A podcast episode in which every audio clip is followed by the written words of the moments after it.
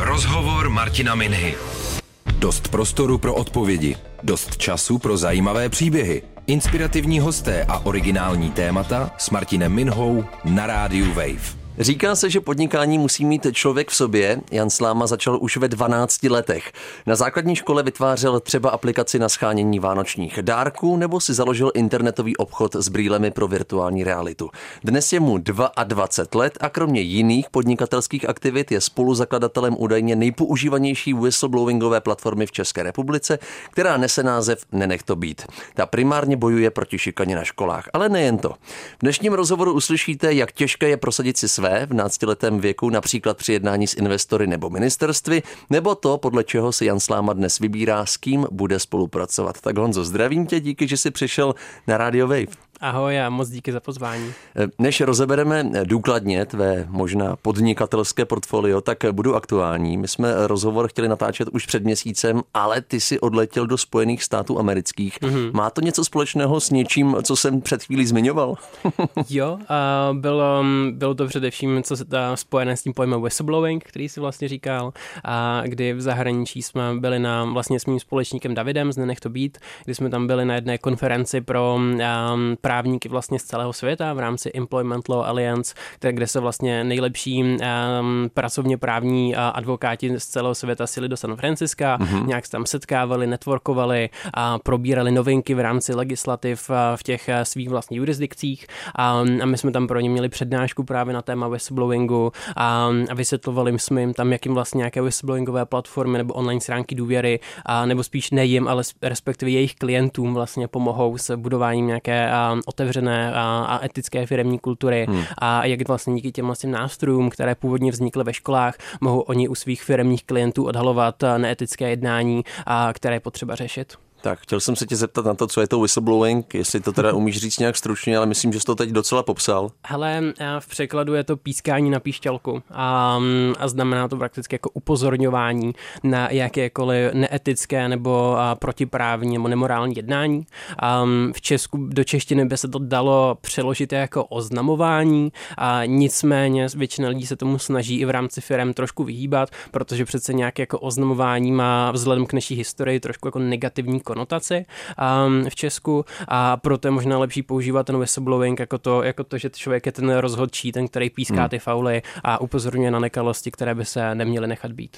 Mně se hrozně líbí tvůj rychlý progres, nebo možná váš, protože kromě tebe, pokud se nepletu, konkrétně aplikaci Nenech to být, založili i tví dva spolužáci další. Přesně to tak? tak, přesně tak. Hmm. My jsme si spolu povídali dva a půl roku zpátky, jsem se díval. E, tenkrát jste měli zaregistrovaných 17 škol po celém světě, což mi samo o sobě přijde přijde hodně. Dnes už aplikaci můžou využívat nejen školy, to musíme říct jako nástroj proti šikaně, ale i firmy pro budování etické firmní kultury. Celkem ji využívá přes mnohem víc subjektů, předpokládám dneska, než těch 1700? Přesně tak, ale zase ne o tolik. Um, je to asi 2300. Hmm.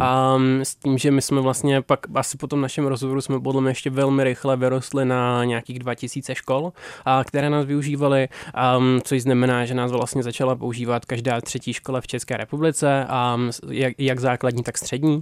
A, a následně jsme se začali šířit a především do Jihoafrické republiky, Spojených států a Mexika, kde naskákalo, naskákala třeba 100-150 dalších škol a pak přišel covid.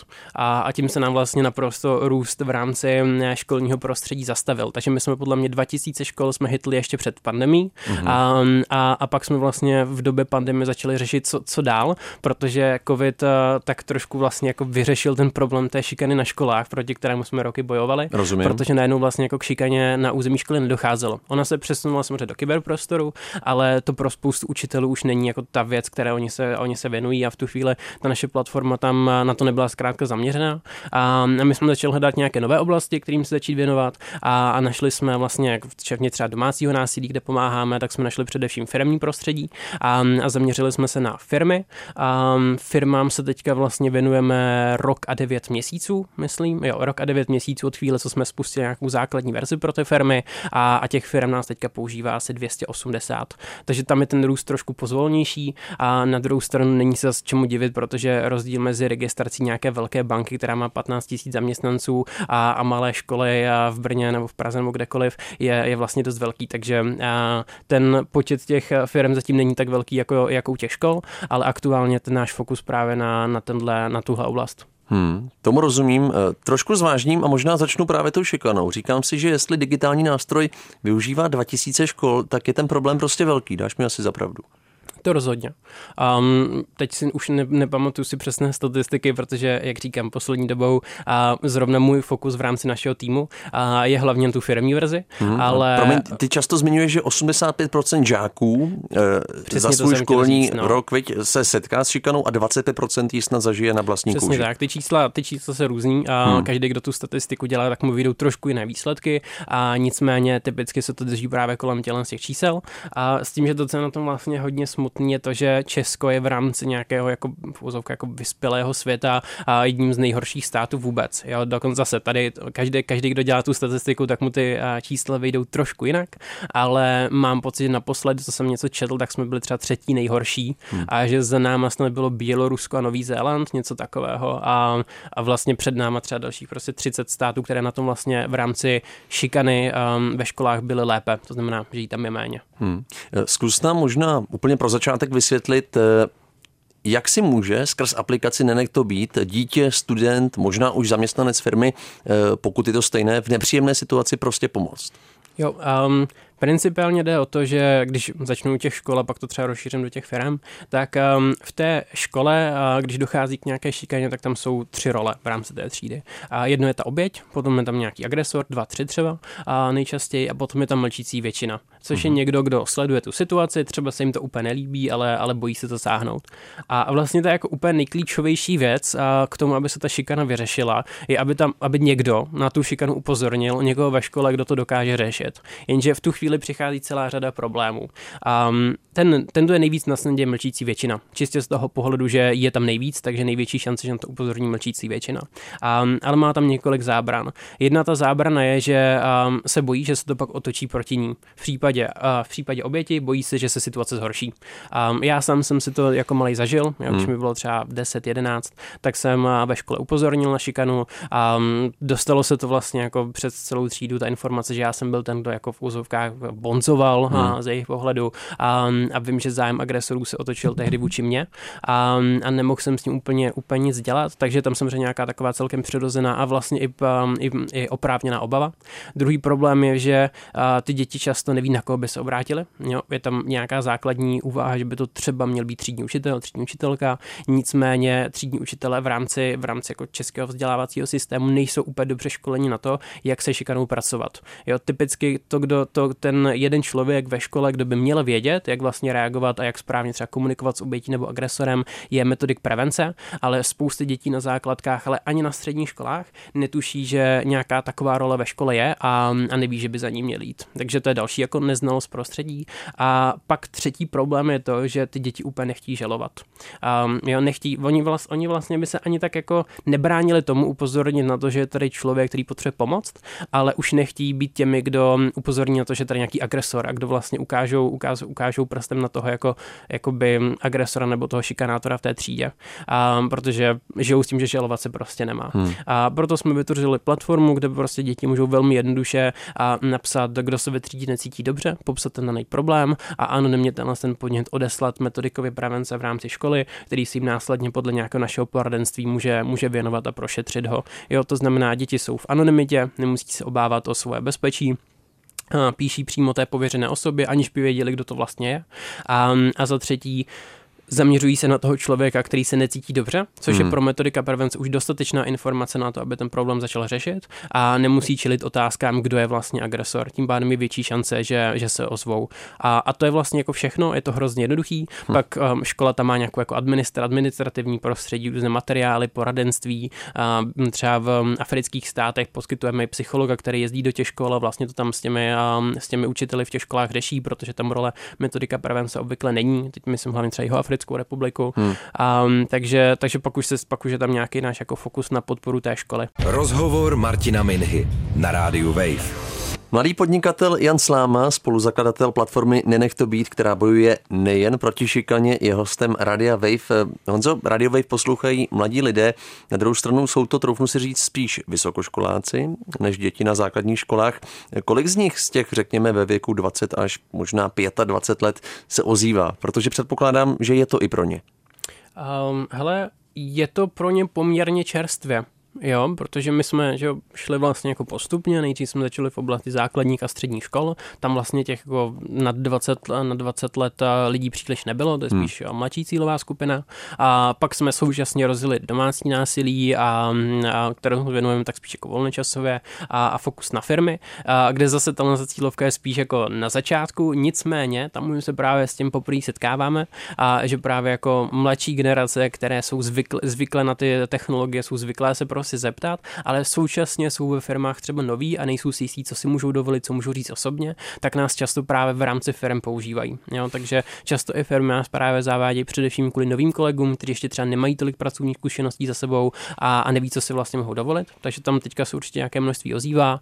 A, a to, co je u nás celkem novinka, je, že poslední dobou se nám začalo zapojovat víc a víc vysokých škol. Hmm. Um, Nejsem si teď jistý, které můžu nebo nemůžu jmenovat, a s kým, s kým jak tu dohodu máme, máme nastavenou, ale už nám teďka za poslední měsíci vlastně několik naskočilo a jsou to celkem velké vysoké školy, a které nás hlavně zavádí v reakci vlastně na sexuální obtěžování a to, že se vlastně z toho konečně stalo téma, které na spoustě vysokých škol už není tabu a jsou vlastně odhodlány ho řešit. A my s tím chceme pomoct, proto se třeba teďka spojeme se spoustou různých vysokoškolských spolků, a které třeba vlastně bojují za transparentnost, za uh-huh. boj proti sexuální sexuální obtěžování, diskriminaci studentů a tak dále. A společně s nimi se snažíme tu platformu na těch vysokých školách také prosadit. No, vzhledem k tomu, co říkáš, tak eh, předpokládám, že se nevždy jedná jen o šikanu mezi dětmi, ale dokážu si představit, že se vám ozve třeba i samotný učitel, který cítí šikanu naopak ze stran studentů? Um, setkávám se s tím. Um, nicméně ten učitel se neozve přímo nám. A ten učitel, pokud využije NNTB, tak se ozve někomu v rámci té školy, kdo, kdo by mu měl pomoct. Hmm. Um, což není tak častá varianta, ti učitelé si to často mezi sebou dokážou, dokážou říct. Um, to co, to, co se občas děje, to, že se nám na nás třeba podob, učitele obrátí s podobnou, um, podobně jako dotazem nebo žádostí o radu skrz e-mail. Jo, to znamená, že máme, máme vlastně i uh, pracovníci právě, nebo bývalou teďka už pracovníci pedagogicko-psychologického, pedagogicko-psychologické porady u nás na mailu, která vlastně odpovídá učitelům na všechny otázky, odpovídá dětem na Instagramu na jejich otázky, uh, takže tam se s podobnými tématy setkáváme. Jak často píší učitelé vlastně jakoby metodikově prevence v rámci školy skrz naši platformu si nejsou úplně jistý. Hmm. Eh, chápu tedy, že samotné plus možná té aplikace eh, je to, že se šikana řeší převážně uvnitř dané školy, ale zažil si moment, kdy se do toho vložila třeba policie? Že už to bylo zahranou? Mm, zažil jsem, uh, zažil jsem momenty, kdy my jsme museli oslovat policii a stalo se nám to vlastně několikrát v hmm. rámci té komunikace, která um, šla vlastně od žáků uh, směrem k nám, ale ne skrz tu platformu, ale skrz to, že využili naše poradenství na sociálních sítích nebo na, nebo na mailu. To se mi stalo vlastně, vlastně několikrát, um, protože uh, tím, že žáci um, často, to jsou často mladší děti a spojí vlastně, nenech to být s někým, kdo, kdo se v té problematice orientuje, tak často fakt úplně nepřemýšlí přemýšlí nad, nad tím jako konkrétním fungováním té platformy, ale berou nás krátko jako, já nechci to nazvat autoritu, ale něco v tom smyslu hmm. a, a, a, my, a věří, že jim dokážeme poradit a už jsme se vlastně fakt setkali asi třikrát se situací, kdy jsme v návaznosti vlastně na tu komunikaci s tím dítětem třeba právě v chatu na Facebooku a museli volat policii. Hmm. Zajímá mě i to zahraničí. Eh, myslím, že jsi zmiňoval, že už máte aplikaci v Keni, v Zimbabwe. Eh, neříkej mi, že to tam funguje stejně jako v Česku. Respektive, jak moc musíte tu aplikaci přizpůsobit dané zemi? Uh, my už moc nepřizpůsobujeme, protože jsme ji postavili na bázi přizpůsobitelnosti. Mm-hmm. Jo, takže teď aktuálně ty pilíře, na kterých to stavíme, jsou vlastně jako tři.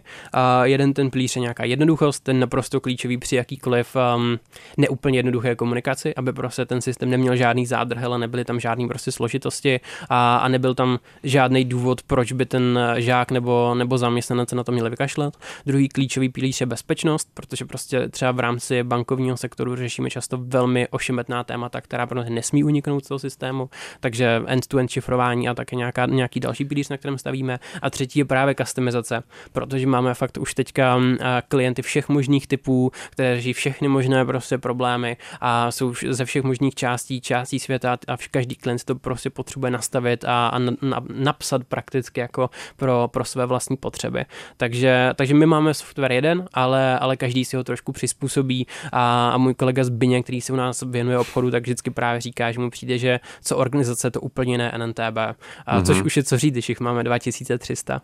A, a, ale máš pravdu, že třeba v rámci afrických států jsou ty problémy znatelně jiné. Um, pamatuju si ještě teďka, když vlastně naše první kolegyně v jeho Africké republice šla na první schůzku a s první školou a pak mi vlastně jako volala a říkala dojmy, tak přišla tam za tím panem ředitelem do kanceláře a teďka se optala taka, jaké problémy tady máte, s čím byste potřebovali pomoct. A od, odemknul šuplík ve svém, prac, ve svém pracovním stolu a ten byl narvaný pistolema.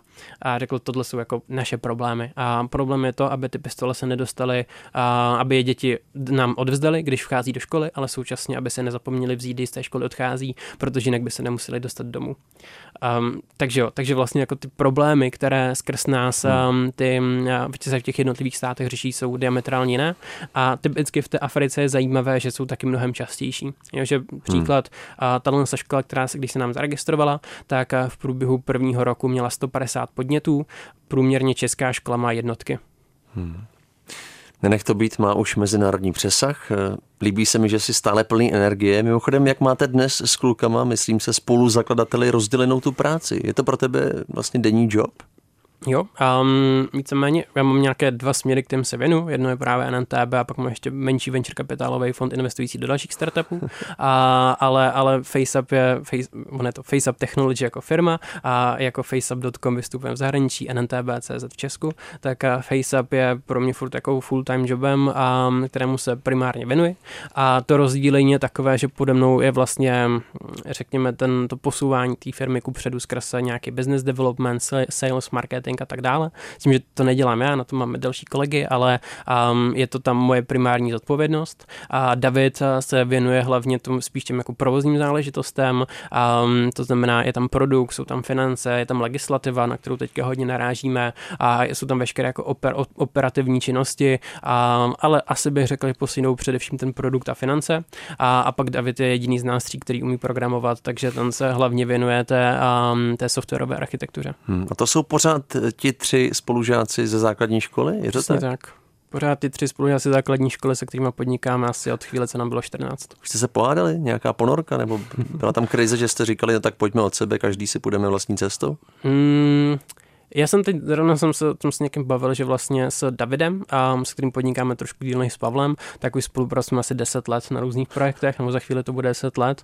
A za tu dobu už určitě byly období, kdy jsem ho nechtěl ani vidět, ale, ale vždycky se k sobě volném jako, nebo dokážeme prostě nějak najít tu schodu a hlavně, hlavně díky tomu, že dokážeme vlastně potlačit nějaký naše ego a přiznat si, že prostě jeden nás je dobrý v něčem a druhý je v něčem jiným. Bylo třeba složitější, když a já jsem furt si myslel, že dokážu prostě vymyslet dobrý produktový funkce, ne, nedokážu, já na to fakt nejsem vůbec dobrý.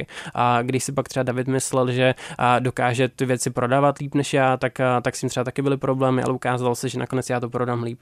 A ve chvíli, kdy jsme fakt podle mě pochopili, kdo je, kdo je v čem lepší, kdo je v čem horší a kde máme silný a slabý stránky a, a přestali jsme si vzájemně kecat do práce, tak v tu chvíli si myslím, že se vlastně všechno zlepšilo a posledních několik let už asi žádné jako významnější problémy nemáme. Rozhovor Martina Minhy na rádiu Wave. Aplikace Nenech to být pomáhá nejen školám boji s šikanou, ale i firmám budovat etickou firmní kulturu. Za nápadem stojí tři mladí muži, pokud se nepletu. Jeden z nich se jmenuje Jan Sláma, který je teď se mnou ve studiu Radia Wave. Více kolegů, kteří se nebojí ozvat, více radosti ve firmě, se píše Honzo na vašem webu. Tak eh, uveď příklad, kvůli kterému nabízíte aplikaci relativně nově, jsme říkali, i v korporátních eh, společnostech, řekněme. Mm-hmm. Um, ale těch příkladů je vlastně dost. Um, Začali jsme velmi jako nasnadně tím, že jsme navázali na naši historii ve školách, jsme bojovali proti šikaně, tak eh, jsme i v rámci firm začali eh, pomáhat se šikanou.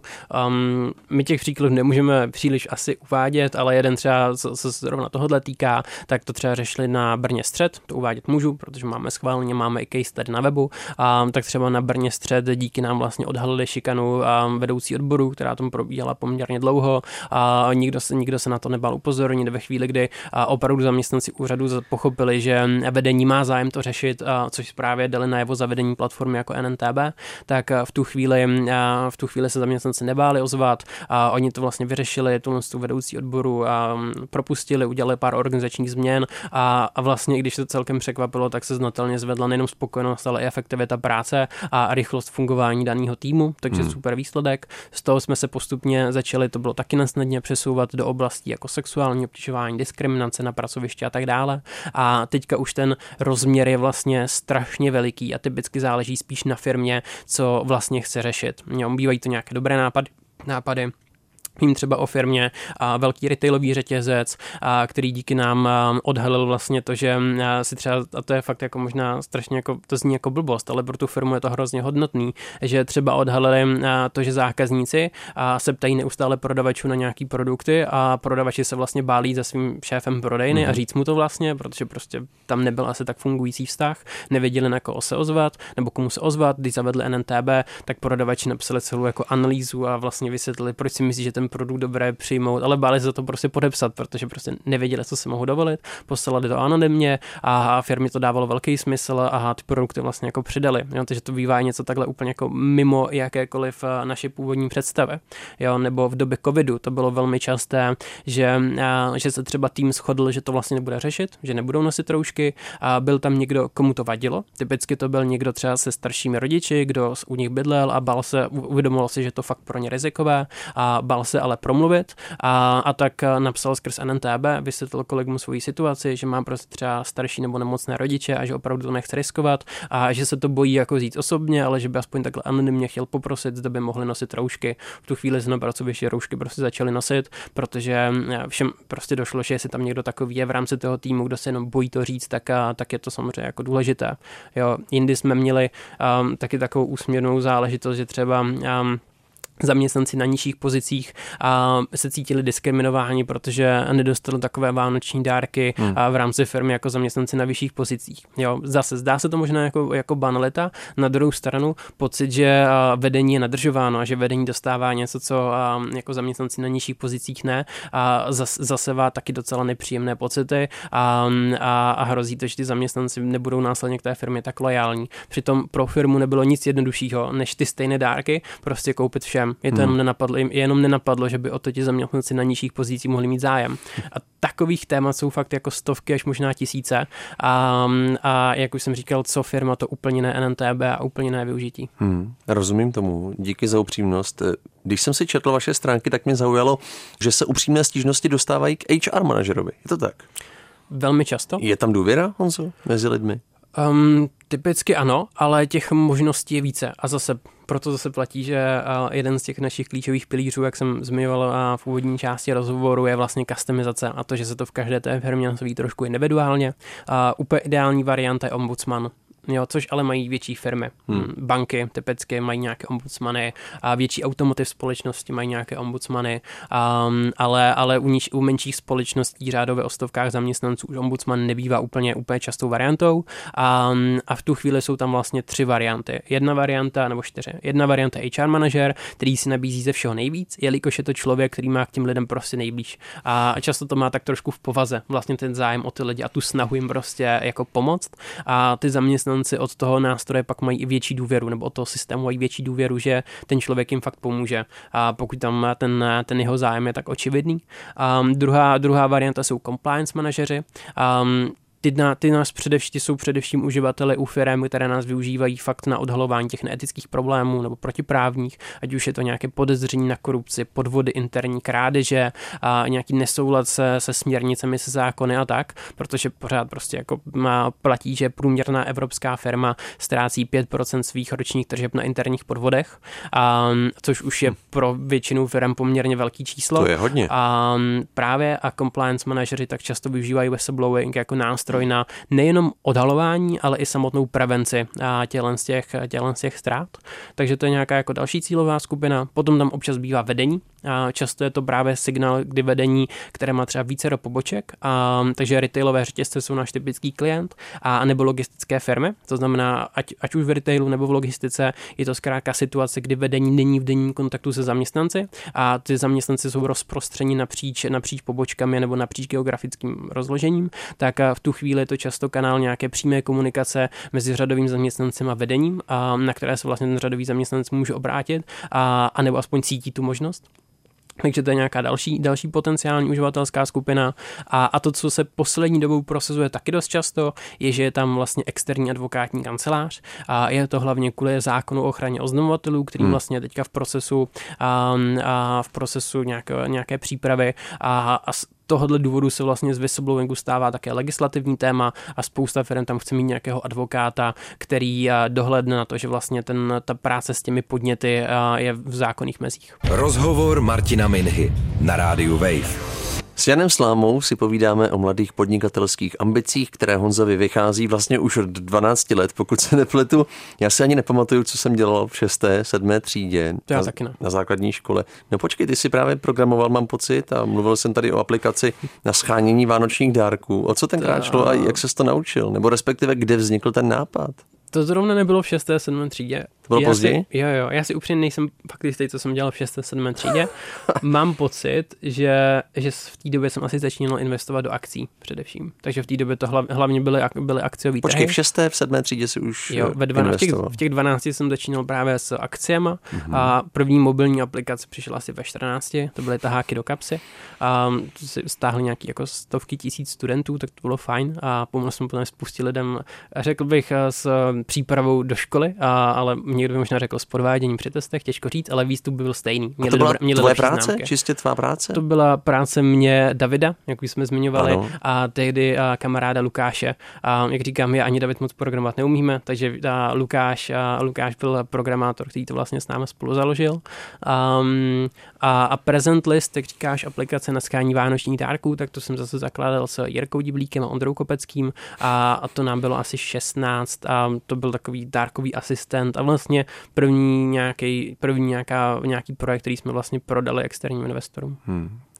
Ve 12 si začal eh, investovat do akcí, to si tam dával jako kapesné od rodičů, nebo kde si bral peníze? Jo, a 500 korun prvních, a který jsem si našetřil. Nej, teď si upřímně, ono už je to hrozně dávno. A ne, tak nemusíš mluvit let. v konkrétních částkách, jo, to jasně. Ale... Mě spíš zajímá vlastně, jak jsi na to přišel, nebo to tě zajímalo od mala opravdu? Um, já jsem odmala se snažil dělat věci hrozně jakoby jinak, než byl standard. A byl to asi nějaký koníček. Mm-hmm. Já prostě a, a snažil jsem se prostě, vlastně mě hrozně jako nebavilo jít cestou nějaký jako standardního fungování a, a vlastně jsem hroznou potřebu se nějak jako vymaňovat pořád. A, a hledal jsem vlastně jako témata, um, které nejsou, nejsou běžný, um, takže jsem se věnoval prostě mineralogii, paleontologii, archeologii hmm. a všem možným jako vědeckým záležitostem, za, za, tomu závodnímu rybolovu prostě. Zkusil jsem všechny koníčky světa um, a tak, hledal jsem prostě dinosauří kosti, já nevím, strašně moc prostě věcí, ale, ale reálný, teď nevím, jestli na pískovišti. A, takže já jsem to dělal prostě spoustu a um, zkoušel jsem i programovat, ale to mi nikdy moc nešlo. A, a k akcím jsem se vlastně dostal podobnou cestou. Jo, byl jsem u zubaře a v rádiu, tam jsme nějak čekali s taťkou a v rádiu byla reportáž o tom, že Facebook vstoupil na burzu a, a řešil jsem nějaký takovýhle jako věci a padla spousta slov, který jsem neznal, který moji spolužáci nepoužívali, jako akcie, burza a tak. A, tak jsem se zeptal taťky, co to znamená. On mi to nějak vysvětlil, pak jsem se v tom začal nějak víc vzdělávat a učit se to. A zjistil jsem, že když jsem se zeptal spolužáků, jestli ví, co jsou to akcie, tak, řek, tak se na mě koukali, jako, že co to říkám a nikdo, nikdo vlastně ten pojem neznal, tak jsem řekl, jo, to je cool, to nikdo nezná, tak by se to mohl začít věnovat. A, tak jsem tehdy začal s investicemi do akcí a, a od toho jsem se vlastně nějak jako odrazil a, a posouval jsem se pak třeba i k vlastním projektům. Hmm. Jednali jste pak s ministerství, předpokládám investory, pořád vám bylo, já nevím, 18, 19. Nebyl ten věk Honzo překážkou v těch uh, klíčových jednání, upřímně? Nezažil jsi, hmm. že se na tebe prostě ti vyšší, starší, řekněme, tenkrát dívali jinak? Pohrdavě? Hele, s investorem jsem poprvé jednal v 16 a, a ne, tehdy už ne. A tehdy už to vlastně, protože už jsme měli nějaký jako projekty za sebou.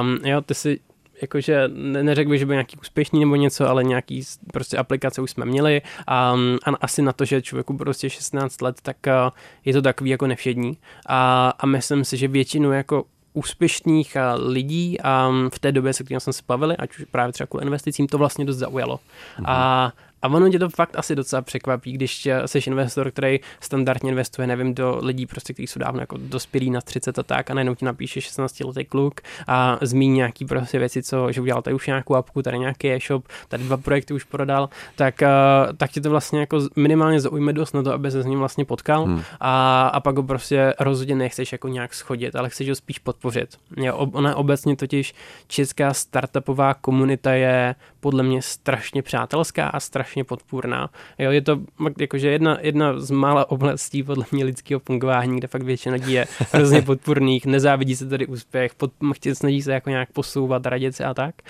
Um, takže i nás vlastně všichni podporovali. Jo, i když jsme prostě byli enormně naivní a po, když jsem poprvé chtěl zakládat startup s kamarádem Jirkou Divlíkem a Kovim, vlastně, který je teď youtuber, a, tak jsme poprvé šli žádat o investici 250 tisíc, což je vlastně jako jako strašně nic, za to se vlastně jako nedá postavit startup, ale tehdy nám to připadlo jako úplně enormní částka. Mm-hmm. A, a vlastně ty investoři tak jako zasmahali, přišlo jim to vlastně jako vtipný, a, ale, ale prostě dali nám feedback, poradili nám, nasměrovali nás, mentorovali nás, takže to vlastně vždycky bylo hrozně fajn. Um, setkával jsem se s problémy v tom ještě trošku mladším věku, jo, třeba ve 14. A když jsem se snažil třeba dojednávat různý reklamní spolupráce a vidět, neměl jsem možnost podepsat žádnou smlouvu, já byl jsem ve věku, kde jsem nemohl podepsat ani dohodu o provedení práce a, a já jsem potřeboval s někým třeba dojednat z partnerství, tak, um, tak tam se nám často stalo, že nám třeba, nevím, že jsme někomu domluvili nějakou reklamní spolupráci a propagovali jsme nějaký produkty v rámci naší aplikace a oni nám pak prostě nezaplatili, protože si řekli, hele, proč bychom těm klukům platili, když oni ani neví, co znamená slovo soud, prostě, nebo jak se soudí, neví, co znamená předčelovní výzva, nic. Takže tehdy jsme na to trošku dopláceli, um, ale, ale postupem času už to začalo vlastně se spíš měnit ve výhodu, si myslím. Hmm. Takže rodiče ti nepomáhali v tomhle? Pomáhali. Že by si řekl, mami je mi 16, potřebuju tady podpis, ale tvůj. a pomáhali, ale vlastně, když jsem kupoval první akci a tak, tak to všechno bylo samozřejmě jako skrz hmm. taťku. A to bych, takže taťka jsem musel zřídit živnostenský list a tak a, a on jako prováděl všechny ty operace. A, ale, ale já jsem se potom taky jako snažil být trošku samostatný a, a ře, řešit ty věci prostě sám za sebe. Hmm. Takže Jan Sláma tady vlastně říká takovou message, nebojte se, věk není překážka. No, um, je v mnoha ohledech, ale, ale je super to využít spíš. Hmm. Jo, já si myslím, že uh, vlastně jsem podle mě dokázal ten jakoby problém přetočit ve výhodu um, a, a bylo to vlastně fajn, protože hlavně, když jste, když jste jako mladší, tak se tak vám toho hrozně moc lidí odpustí. Takže já už jsem si, já jsem tam teď zrovna jsem byl na jednom eventu a um, to bylo vlastně na EY podnikatel roku a tak my nějak partneříme s EY, tak nás tam pozvali a, a bylo tam strašně moc takových jako úspěšných podnikatelů, já nevím, Simona Kionková, Čupr prostě a všichni tam jako průša a tak. A, a já jsem přemýšlel tím, jak se hrozně liším, uh, jak se hrozně liší 22-letý Honza od 16-letého Honzy, že Aha. teďka už vlastně jako nejdu za těma random lidma a nezačnu se s nima prostě bavit a nevtlačím se jim do konverzace prostě a že mi to vlastně přijde neslušný a že se tam spíš povídám s kamarádama prostě a, a, a nejsem už tak jako násilně, násilný networker, třeba jako jsem byl, když mi bylo 15. Kdyby mi bylo 15, tak prostě z té konference odcházím s tím, že se bavím se všema těma lidma Aha. a a i když by se to možná zdálo jako trošku neslušný, že bych jim prostě vstoupil do konverzace a, snažil se s ním jako pobavit, tak a vím, že v tom věku by mi to vlastně jako odpustili a spíš by jim přišlo vtipný, že nějaký jako 15-letý kluk a se tady s nima snaží seznámit. A teďka v těch 22 letech už by to asi tak omluvitelný nebylo. Jo, takže já si myslím, že fakt je klíčový vlastně tu nevýhodu proměnit ve výhodu. Rozumím. Poslední otázka ode mě. Nebojí se trošku, Honzo, určitého syndromu vyhoření? Nebo možná ztráty motivace? Asi to občas hrozí a, a tak zhruba každý druhý den. ne, to ne, já si snažím se, snažím se jít trochu vtipnej. Cítím z tebe teda upřímně opak. Cítím z tebe elán energii, tak snad to není klam. Ne, asi ne. Hele, tam jde, tam jde podle mě o to, že se prostě nějak jako, nevím, že se snažím nezaměřovat se na nějaký výsledky, nesnažím se nalhávat se nějaký nesmysl o tom, že jsem nějaký úspěšný nebo něco. A, a, a prostě spíš se pořád jenom snažím dělat věci, co mi dávají smysl a co mě baví.